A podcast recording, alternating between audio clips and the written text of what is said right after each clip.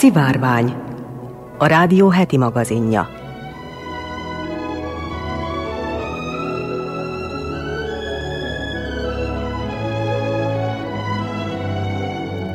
Köszöntöm a szivárvány hallgatóit, Molnár Eleonóra vagyok, színes magazin műsorunk szerkesztője.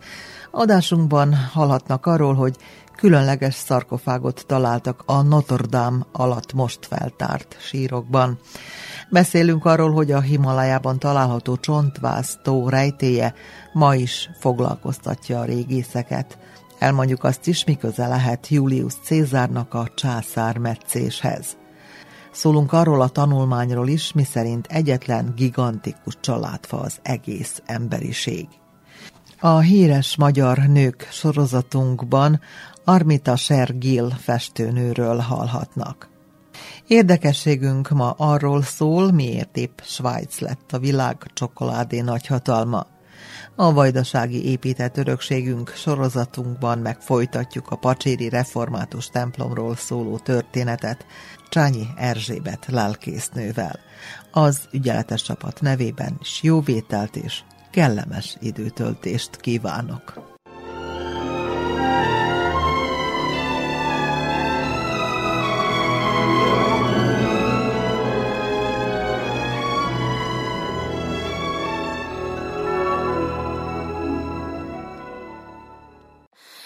Hányszor éreztem, hogy nem lélegzem De nem hagytam, hogy a félelem megfékezzen.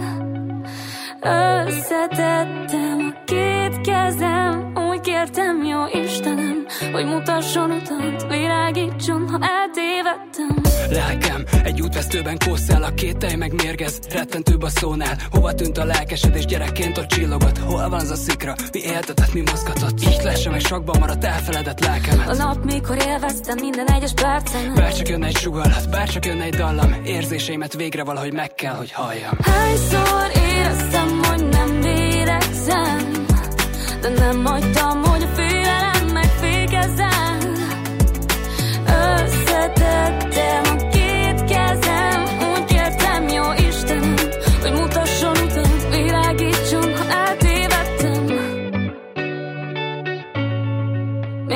Bennem a világ. Hallgatom szkafander szavak nélkül támogat. Összetépi ezt a szintelen mát Mert minden megélt perc igazi színkavalkád Éberen álmodom, ez nem meseország Ébredező új világ, napsugárban ázik A megcsillanó hangjegyekben lelkem már szikrázik Nem szürkének születtem, Dead Money mondta helyettem. Mámor volt a támasz, boldogság a válasz. Hányszor éreztem, hogy nem lélegzem De nem hagytam, Összetettem a két kezem. Úgy kértem, jó Istenem Hogy mutasson utat, világítson, ha eltévedtem. Még bennem a világ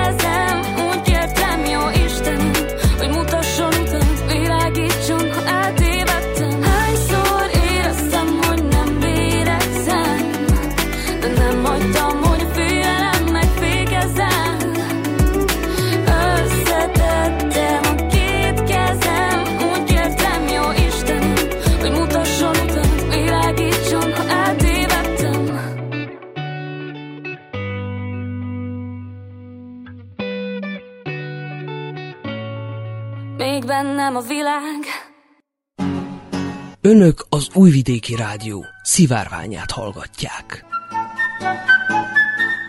Feltehetően a 14. századból származó sírokat és egy ólomból készült szarkofágot találtak a 2019-es pusztító tűzvész miatt restaurálás alatt álló Párizsi Notre Dame katedrálisa alatt. A Kulturális Minisztérium tájékoztatása szerint a figyelemre méltó tudományos színvonalú temetkezési helyek az ókori templom tornyának újraépítésének előkészítő munkálatai során kerültek elő azon a központi helyen, ahol a kereszthajó keresztezi a hajót. A sírok között rejtőzködött egy teljesen megőrzött, ember alakú, ólomból készült szarkofág. Feltételezések szerint a koporsót egy magasrangú méltóság számára készíthették az 1300-as években, tehát a székesegyház építését követő évszázadban. A sírokhoz hasonlóan festett szobrok elemei közvetlenül a székesegyház jelenlegi padlószintje alól kerültek elő, amelyek az eredeti 13. századi szentélykorlát részeiként azonosíthatók, mint az oltárterületet a hajótól elválasztó építészeti elem. A régészek finoman megtisztították és feltárták a földből előkerült szobrokat, köztük egy pár faragott kezet. Egy szakállas férfi melszobrán és néhány faragott növényen még mindig láthatóak a festéknyomok. A csapat egy mini endoszkópos kamerát használt, hogy bepillantást nyerjen a szarkofág belsejébe, amely a föld és a kövek súlya miatt megvetemedett. Szövetdarabokat, hajat és mindenek előtt egy levélpárnát láthatunk az eltemetett fején, ami egy jól ismert jelenségnek számított, amikor vallási vezetőket temettek el, mondta Christophe Besnier, a projekt vezető régésze. Az a tény, hogy a növényi elemek még mindig a szarkofágban vannak, azt jelenti, hogy a test nagyon jó állapotban kell, hogy legyen. Dominik Garcia, az Országos Régészeti Kutatóintézet munkatársa szerint a lelet segíthet jobban megérteni a középkori temetkezési gyakorlatokat. Az új sírokat akkor fedezték fel, amikor az újjáépítő csapatok épp a hatalmas állványzatok felszerelésére készültek a torony újjáépítéséhez, de előbb ellenőrizniük kellett a talaj stabilitását. Ennek során találtak egy 19. századi föld alatti fűtési rendszert, amelynek téglacsövei között ott hevert a szarkofág. A lelet izgalmas, ám az óra ketyeg a régészek számára. 25-ig kaptak időt arra, hogy befejezzék a munkájukat, mielőtt a rekonstrukciós projekt folytatódna a katedrális tervezett 2024-es újranyitása érdekében. Moving on up, we're moving on out. Got a new house east of the city. Me and my man got a new home to call our own. Houses real old, but new for us. Need more than just paint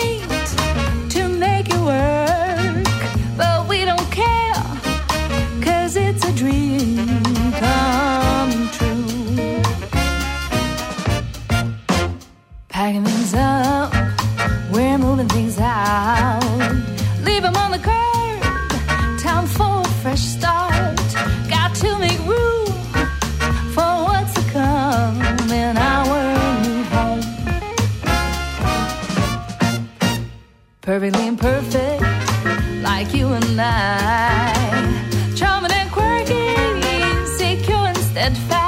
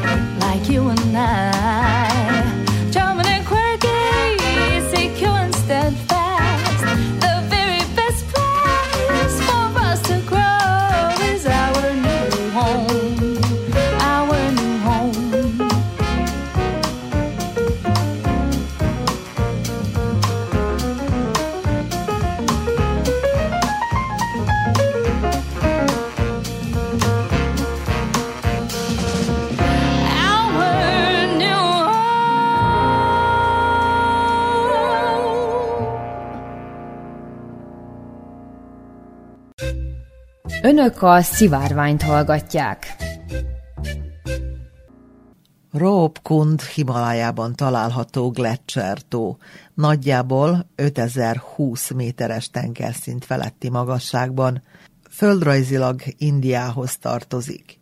A tó lakatlan környékét sziklákkal tarkított gletszerek és hóval borított hegyek veszik körül.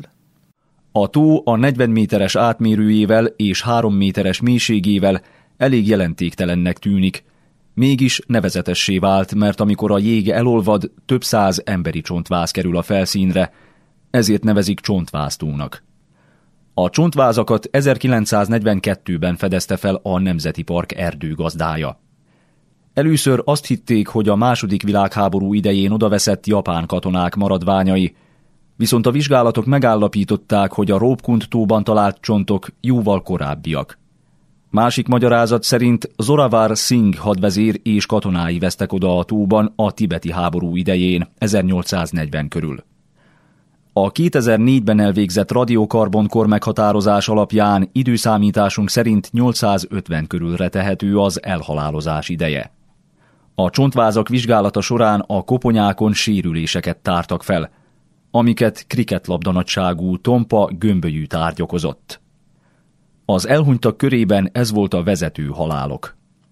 Az egyetlen logikus és elfogadható magyarázat arra, hogy ugyanolyan sérülések ugyanazon a helyszínen is egyszerre értek több száz embert az, hogy egy pusztító jégesű következtében halhattak meg. A közelmúltban 38 egyedet genomszintű elemzésnek vetettek alá. Az oxfordi kutatók megállapították, hogy a maradványok különböző korokból származnak, és három különálló csoportba tartoznak. Egy 23 személyből álló csoport időszámításunk szerint 800 körül tipikus dél-ázsiai felmenőkkel rendelkezett. Találtak egy elhunytat, időszámításunk szerint 1800 körüli, aki dél-kelet-ázsiai felmenőkkel bírt. Egy másik, 14 tagú csoport, szintén időszámításunk szerint 1800 körüli, akik a földközi tenger keleti vidéke, és különösen a mai Görögország és Kréta térségéből származtak. Ezek az eredmények ellentmondanak annak az elméletnek, hogy az egyének egyetlen katasztrófa következtében haltak meg. Történelmi bizonyítékok nincsenek Tibetbe vezető kereskedelmi utak létezéséről, így bizonyos, hogy nem kereskedők maradványai fekszenek a csontvásztóban. Viszont Rópkund területén vezet át egy fontos zarándok útvonal, mivel olvadáskor a Gletschertó friss vízzel látta el a zarándokokat. Néhány százfős csoportokban erre közlekedtek az emberek, a 12 évente megrendezésre kerülő ünnepségekre tartva. A csontvázak a sekélytó tiszta vizében évente egy hónapig láthatók, amikor a jég elolvad. Néhányukon haj és izomszövet is található. Az emberi maradványok mellett fából készült tárgyakat, vaslánzsa hegyeket, bőrpapucsokat és gyűrűket is találtak.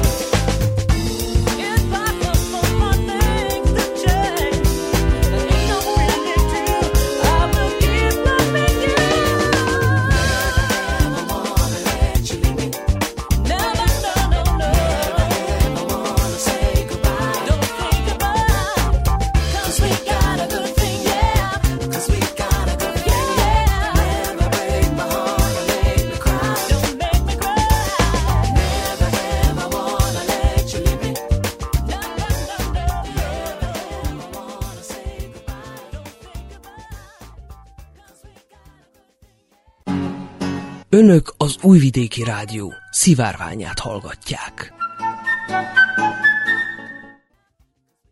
A császármetszés a közismert legenda szerint a leghíresebb római államférfi Julius Cézár után kapta a nevét, aki maga is ezzel a módszerrel jött világra. A valóságban azonban a Rubikont átlépő hadvezérnek nincs sok köze a ma már gyakorinak és biztosságosnak számító, az ókorban azonban kizárólag halott anyákon alkalmazott szülészeti eljáráshoz.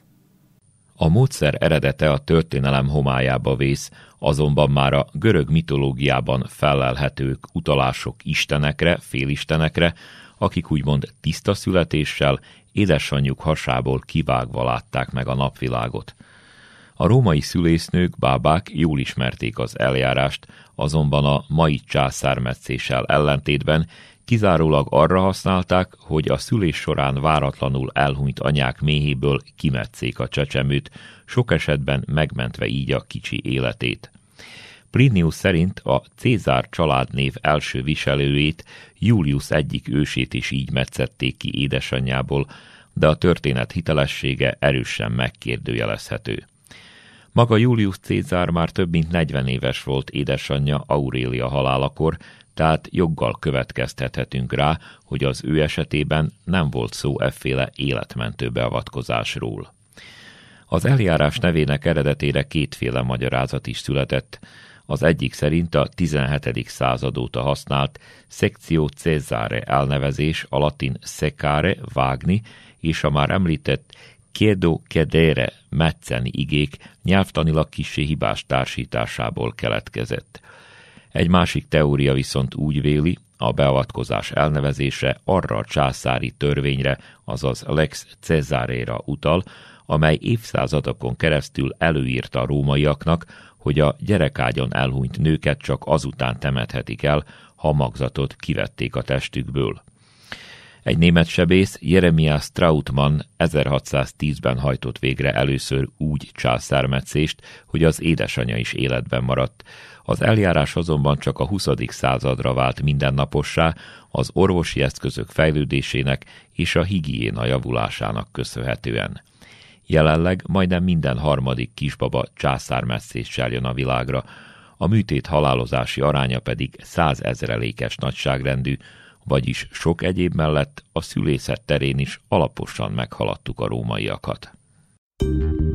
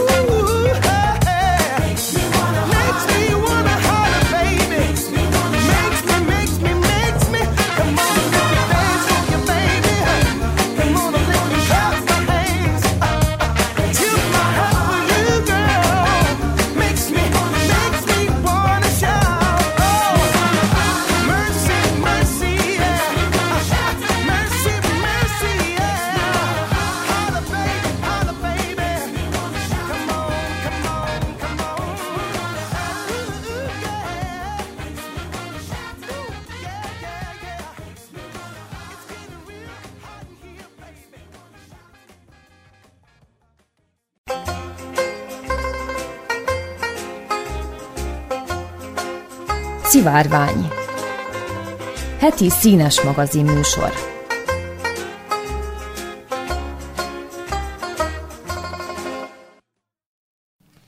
Egyetlen gigantikus családfán az egész emberiség állítja egy tanulmány. Mind rokonok vagyunk. A kutatók az őskorig állították össze az eddigi legkiterjedtebb emberi családfát a Big Data és a genetika legújabb vívmányainak a felhasználásával. Sokan megfeledkeznek róla, de az emberiség egyetlen hatalmas család, sőt a köztünk levő genetikai különbségek még legközelebbi rokonainkhoz a főemlősökhöz képest is jelentéktelenek.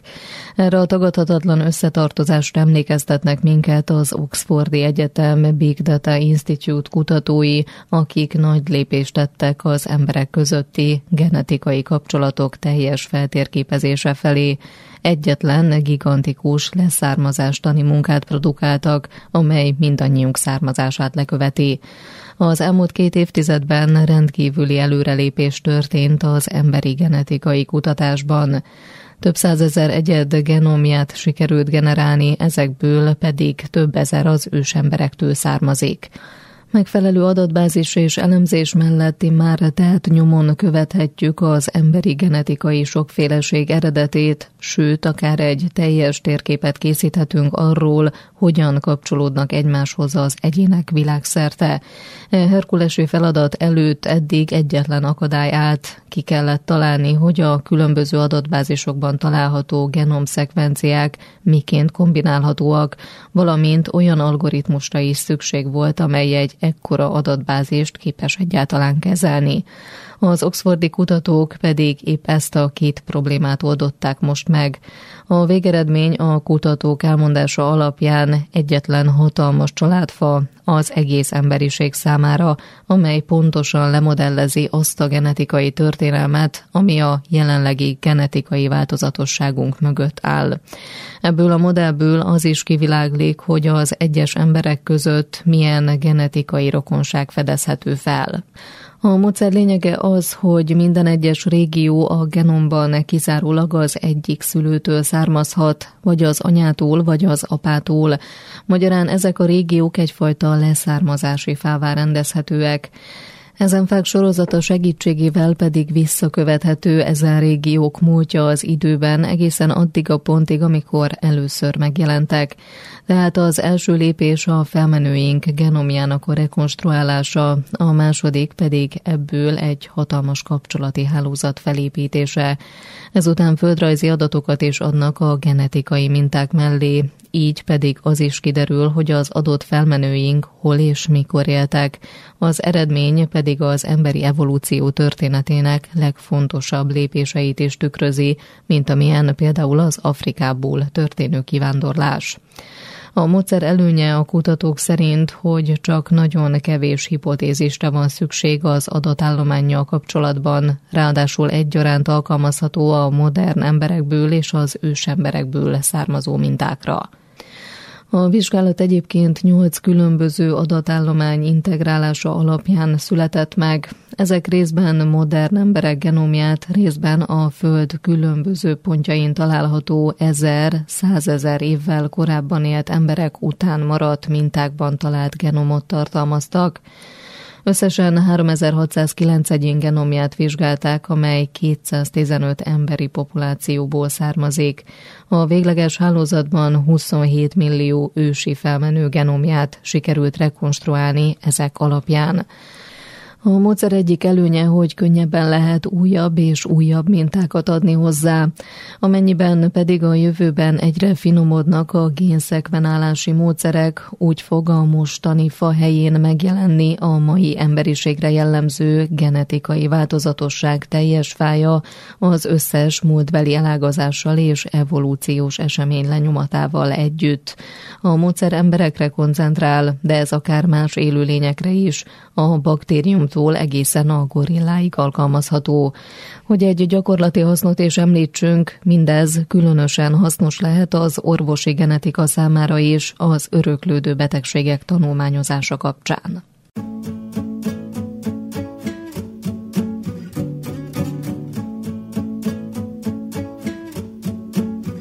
Szerintem Te nem kezd hirtelen És azt hiszem Hogy gyűlnek a ruhák az ékeden Ó, ég velem, ó, ég velem. Ó, ég velem. Úgy képzelem Hogy gondolkodsz az életen És úgy érzem nem rajzol szépen, nem ismersz, még nem ismersz. De most éppen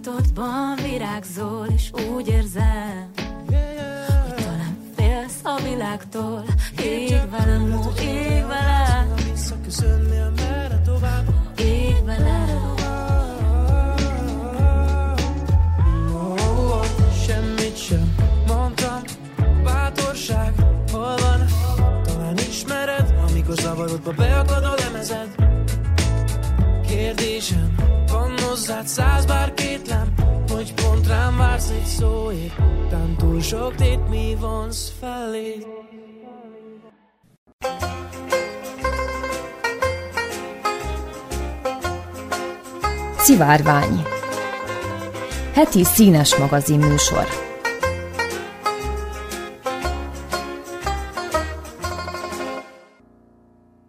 Nem könnyű annak, akinek két hazája van, bár mindkettőben boldognak érezheti magát, bármelyikben is él, egy kicsit mindig hiányozni fog neki a másik otthona. A magyar anyától és az indiai apától származó festőnőnek azonban sikerült a két világot egybekapcsolva egyedi és csodálatos festményeket alkotnia. Armita Shergrillről tudhatnak meg többet a folytatásban.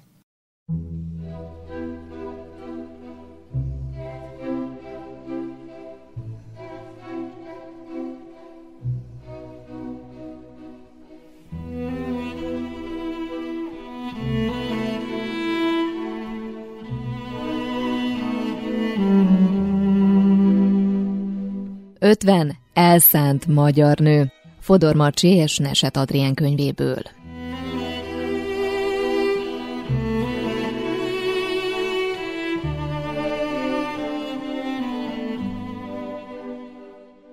Amrita Sergil született 1913-ban, elhunyt 1941-ben. Elképzelni sem lehetne két különbözőbb embert, mint Amrita szülei. Édesanyja hosszú vöröshajú magyar operaénekesnő volt, apja pedig egy turbános, szakállas indiai professzor. Kettejük szerelmének gyümölcse, Amrita büszke volt mindkét hazájának hagyományára, de nem volt könnyű a két világnak megfelelnie.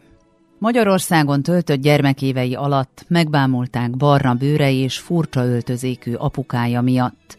Indiában pedig a helyieknél fakó bőrszíne és európai édesanyja miatt keltett feltűnést. Magyarországon született, Indiában halt meg, de közben Franciaországban a kor legjobbjaitól tanult festeni, így a tehetsége egészen különleges és egyedi módon formálódott.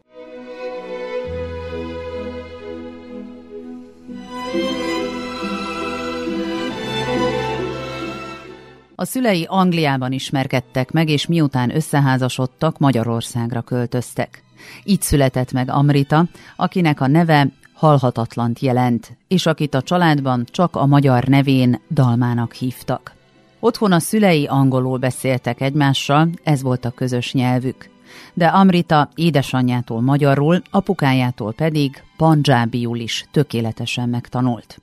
Iskolában nem járt, magántanárai voltak, és még egy festőt is felfogadtak mellé a szülei, hogy elsajátítsa a szakma fortéjait. Nyolc évesen kezdett komolyabban festeni, amikor Indiába költözött a család. Amrita kicsi gyerekként is jól látta, mekkora szakadék tátong Európa kellemes jó módja és az indiai közemberek szörnyű szegénysége között. Megdöbbentette, hogy Indiában a nők nem tanulhatnak, és sok vele egykorú kislányt férjhez adnak a szülei. Ám az is feltűnt neki, hogy az indiai emberek minden nehézség ellenére nyugodtabbak, vidámabbak, Indiában több a napsütés, a szín, az illat, a fűszer. Ekkor alakította ki sajátos festészeti stílusát, amelyben kelet és nyugat, Európa és Ázsia hagyományai keverednek. Amikor 16 éves lett, a család úgy döntött, visszaköltöznek Európába, és Párizst választották otthonuknak, mert akkoriban ott volt a legpesgőbb művészeti élet.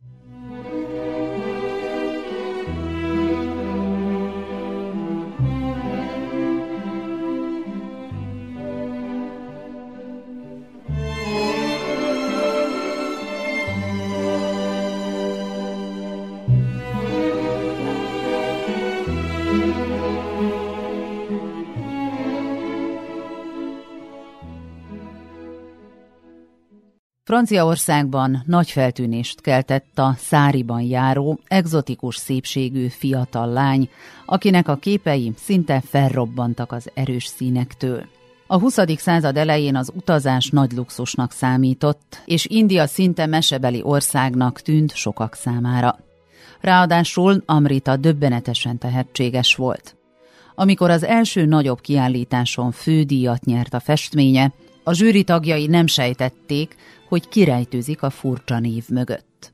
A kiforrott stílus alapján azt gondolták, hogy egy felnőtt, középkorú férfi az alkotó, és meglepődtek, amikor egy tizenéves lány vette át a díjat.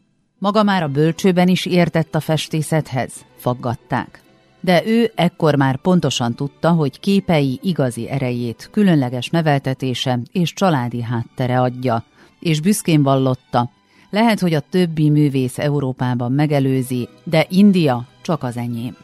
Amrita édesapja szik vallású volt. E vallás követői nagyon fontosnak tartják a nők és a férfiak egyenjogúságát. Amrita apja komolyan vette lánya oktatását, ami akkoriban ritka dolog volt. Hitt abban, hogy Amrita óriási tehetség, és egész életében támogatta őt.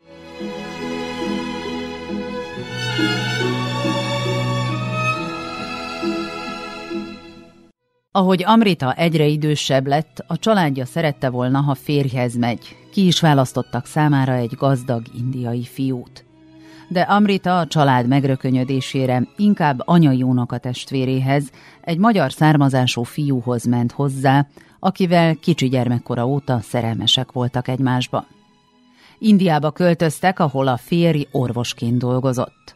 Amrita pedig éjjel-nappal festett. Épp élete első kiállítására készült, amikor beteg lett. Máig tisztázatlan okokból Amrita nem épült fel a betegségéből, és 28 évesen meghalt. Mivel fiatalon érte a halál, kevés festményt hagyott az utókorra, és még kevesebbet láthatunk ezekből Magyarországon vagy Európa más országaiban. Indiában ugyanakkor a legnagyobb művészek között tartják számon, és festményeit nemzeti kincsként kezelik. Törvény mondja ki, hogy tilos Amrita Sergil képeit kivinni az országból.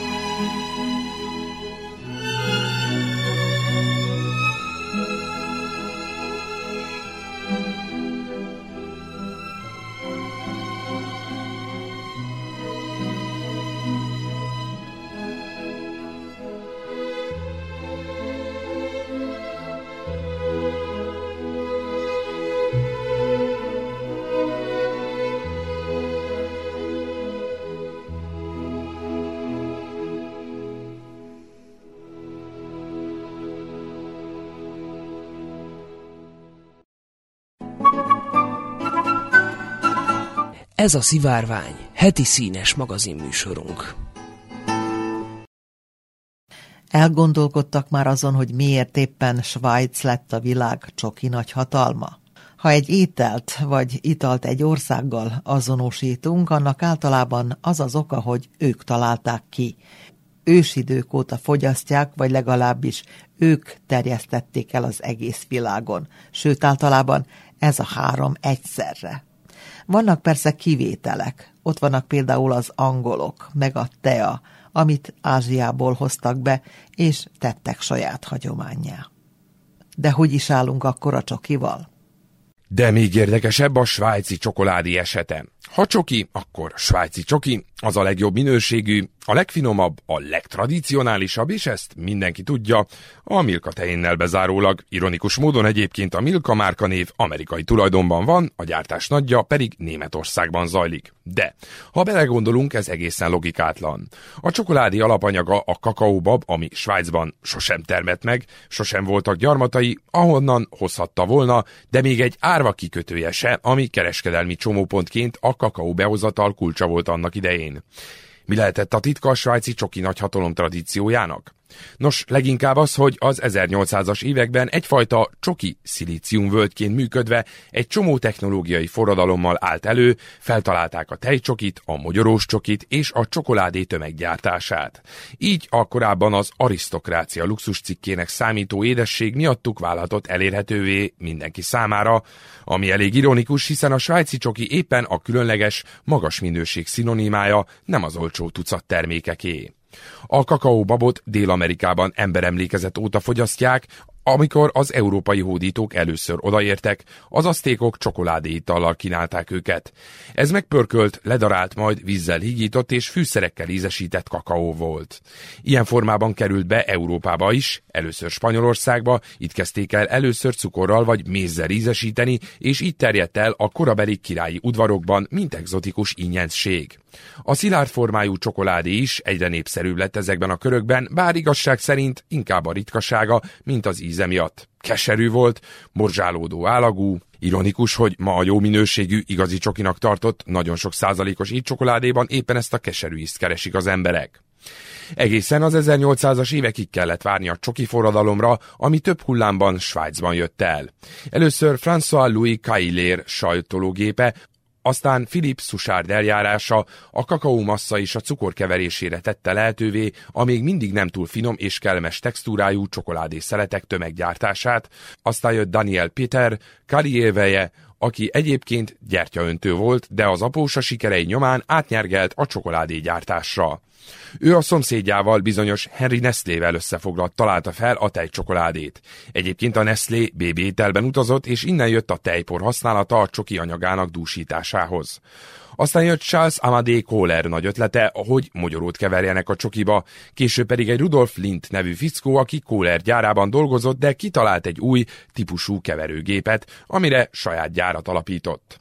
Említésre méltó még Theodor Tobler neve, aki mandulás mézes nugáttal újított. Lind, Kohler, Kailér, Susárt, Tobler. Nem véletlen, ha ismerősen csengenek a nevek, ezek máig élő prémium csoki márkák, illetve a Nestéből mára a világ legnagyobb élelmiszergyártó multicége lett. A svájci újításokra felhúzva hamarosan beindult a csokoládé ipari méretű gyártása és fogyasztása, és ezzel párhuzamosan Svájc gyorsan el is vesztette a legnagyobb termelő szerepét, viszont máig ők a legnagyobb csoki fogyasztók. Cserébe sikerült átbrendelnie magát a legjobb minőség szinonimájává az édességpiacon, ezzel mondjuk már a belgák erősen vitatkoznak. Ez az Újvidéki Rádió heti színes magazin műsora, a Szivárvány.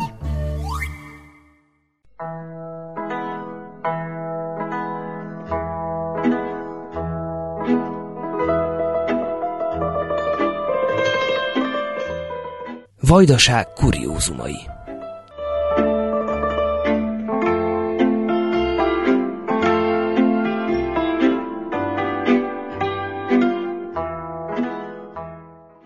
A vajdasági épített örökségről szóló sorozatunkban folytatjuk a Pacséri Református templomról szóló történetet. Csányi Erzsébet lelkésznő elmondta, hogy a lakosoknak már a letelepedéskor fontos volt, hogy legyen egy hely, ahol együtt dicsérhetik az urat.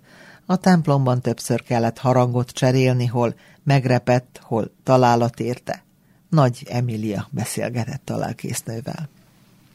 Tehát ez a mostani templomtorony a korábbi első templomtoronynak a mintázatára készült el, és teljesen megújult formába azóta is ugye hívogatja az embereket is, Isten szeretetére mutat, amikor felnéz az ember a ragyogó, gyönyörű csillagra. Ez is nagy megpróbáltatást jelentett, hiszen ugye ekkor a 90-es évek háborús helyzeteit éljük át itt ezen a vidéken, és egyre nagyobb kárt tesz a beázás, hiszen pórózussá vált a palaborítás, és egyre nagyobb szükség van arra, hogy a tető fel legyen újítva, a Műemlékvédő Intézet kiscserét mintázatú alumínium bádogremezre adott engedélyt. Elkezdtünk gyűjteni rá, pályázni rá, és így sikerült legelőször megvásárolni az alumínium bádoglemezt 2000-ben, és utána később sikerült megvásárolni a faanyagot, ami ugye szükséges az egész tető felújításához, és tíz évi gyűjtés után és pályázati támogatás keresés után sikerült eljutni odáig, hogy teljesen fel legyen újítva a templom tető szerkezete és a torony része is.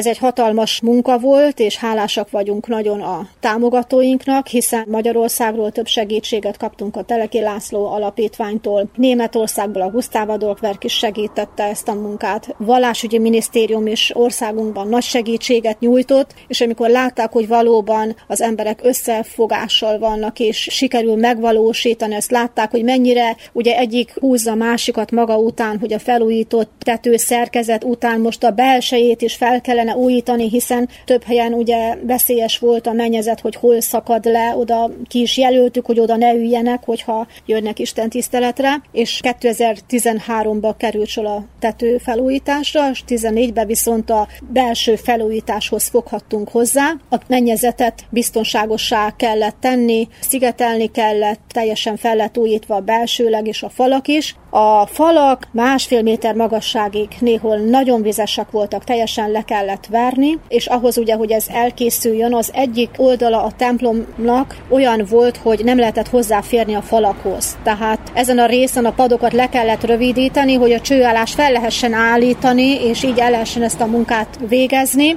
Majd egy hónapig tartott az állásolás, mire ezt a nagy hatalmas munkát ugye kívülről is elvégeztük, belül is, tehát folyamatos két évi nagy munkálat vizsgálatok lettek véghez véve, de hála Istennek, a, mire a 180 éves lett a templomunk, akkor ünnepi háladó Isten tiszteletet tartottunk, és megköszöntük a jó Istennek, hogy valóban ennyi mindent el tudtunk végezni rajta. És amikor ez elkészült, akkor igény mutatkozott arra, hogy ugye a nyílászárók is legyenek helyrehozva, hiszen az ablakok több helyen meg voltak sérülve. Két milliméteres vékony üvegablakok voltak, ezeket kicseréltük 4 milliméteresre, de viszont ahhoz, hogy ezt ki lehessen cserélni, meg kellett erősíteni, és nagyon sok helyen javítani javítani kellett az ablakoknak a vasszerkezetét, ezt is elkészítettük, a nyílászárókat felújítottuk, befestettük az ajtókat is, ablakokat is, tehát úgy gondolom, hogy hála Istennek, hogy ennyi sok megpróbáltatás után a maga szépségében hívogatja és várja az embereket, hogy eljöjjenek, hálát adjanak a mindenható Istennek az ő megtartó kegyelmért, és nehézségüket, bánatukat, problémáikat tegyék le, hogy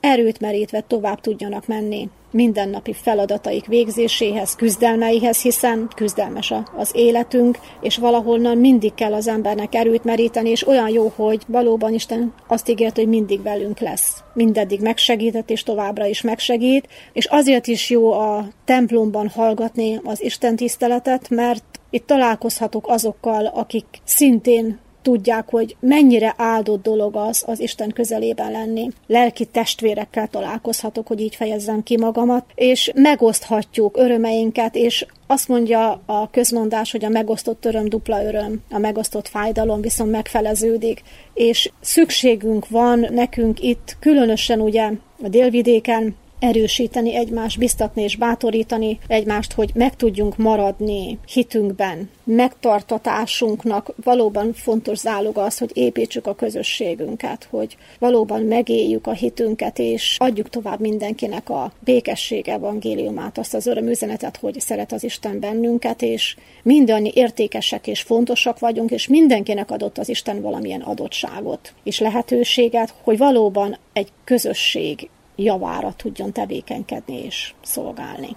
Beszéltem tehát arról, hogy hív bennünket a torony, a templom torony, ha felnézünk, látjuk ugye a csillagot, hiszen ugye a csillag Jézus születését hirdeti mindannyiunknak, de ugye a templomba a harangok hívogatnak bennünket, ugye ezt halljuk, nem is csak látjuk, néhány dolgot hadd említsek meg a, a harangokról. Tehát említettem, hogy a, az első kis harangot ugye kisújszállásról hozták a, el az őseink 1786-ban, legelőször ez hívta az embereket az Isten tiszteletre.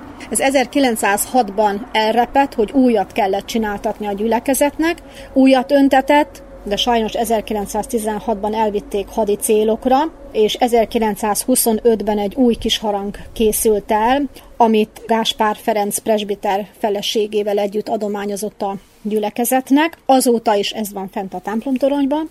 A középső harangot is említettem, hogy amikor megerősödött a gyülekezet, akkor 1811-ben készített egy középső harangot. Ez 1894-ben szintén megrepett, ekkor újat készítettek, és az új középső harangra egy ilyen szép idézetet írtak fel, az élőket imára hívom, a halottakat megsiratom, és jelzem, ha közeleg a veszély. 1941-ben lövedék érte, összetört, és sajnos egy újat kellett készítetni helyébe. Három harang van a templomtornyunkban. Az első nagy harangot 1854-ben helyezte el az egyházunk, 1896-ban átalakították, vas koronával szerelték fel, ezt is sajnos elvitték hadi célokra, és 1825-ben egy új nagy harangot készítetett a gyülekezetünk, és azóta is ez hívja az embereket. Ami még érdekesség a harangokkal kapcsolatban, el szeretném mondani ugye, hogy amikor a nagy harangot felszerelték a templom tornyába, akkor 1861-ben egy harangozási rendet állapítottak meg a gyülekezetünkben.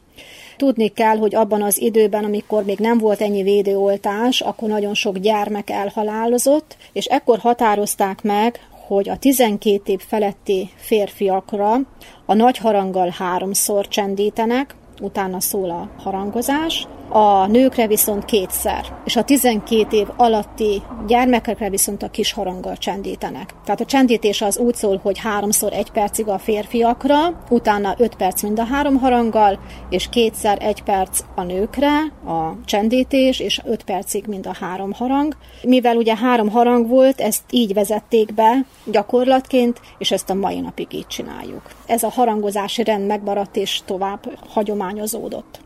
Azt is említettem, ami még látható ugye a templomunkon, hogy toronyóra is van a templomunkon, 1869-ben szerelték fel, és ugye sajnos ez is megsérült, amit ugye megújítottak, újat kellett tenni helyette, de annak idején még ugye kötéllel húzták a harangot is, és az óra szerkezetet is, de az óra szerkezete a 90-es években már annyira kikopott és megrongálódott, hogy nem igen találtak embert, aki igazán javítaná, vagy szerelné, vagy valamilyen formába ezt működtetné, és az 500 éves reformáció ünnepére adományozott egy gyülekezeti tagunk önkéntes adományt arra, hogy újra mutassa az időt a templom tornyán az óra, így gyülekezettel karöltve sikerült ezt megújítani, úgyhogy ez már nem ilyen kötélen húzgálós toronyóra, hiszen úgy veszik külön a jelet, és hát örülünk neki az, hogy valóban mutatja a pontos időt is, üt negyed óránként is,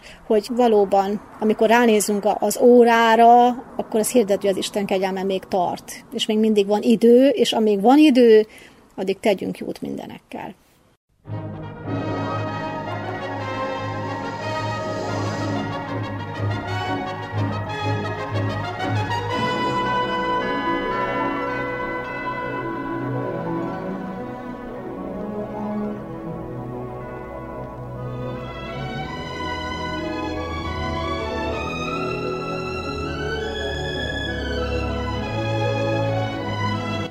A szivárványt hallották. Heti színes magazin műsorunkkal egy hét múlva jelentkezünk ismét. Az ügyeletes csapat nevében Molnár Eleonóra köszöni figyelmüket. Kellemes hétvégét kívánok!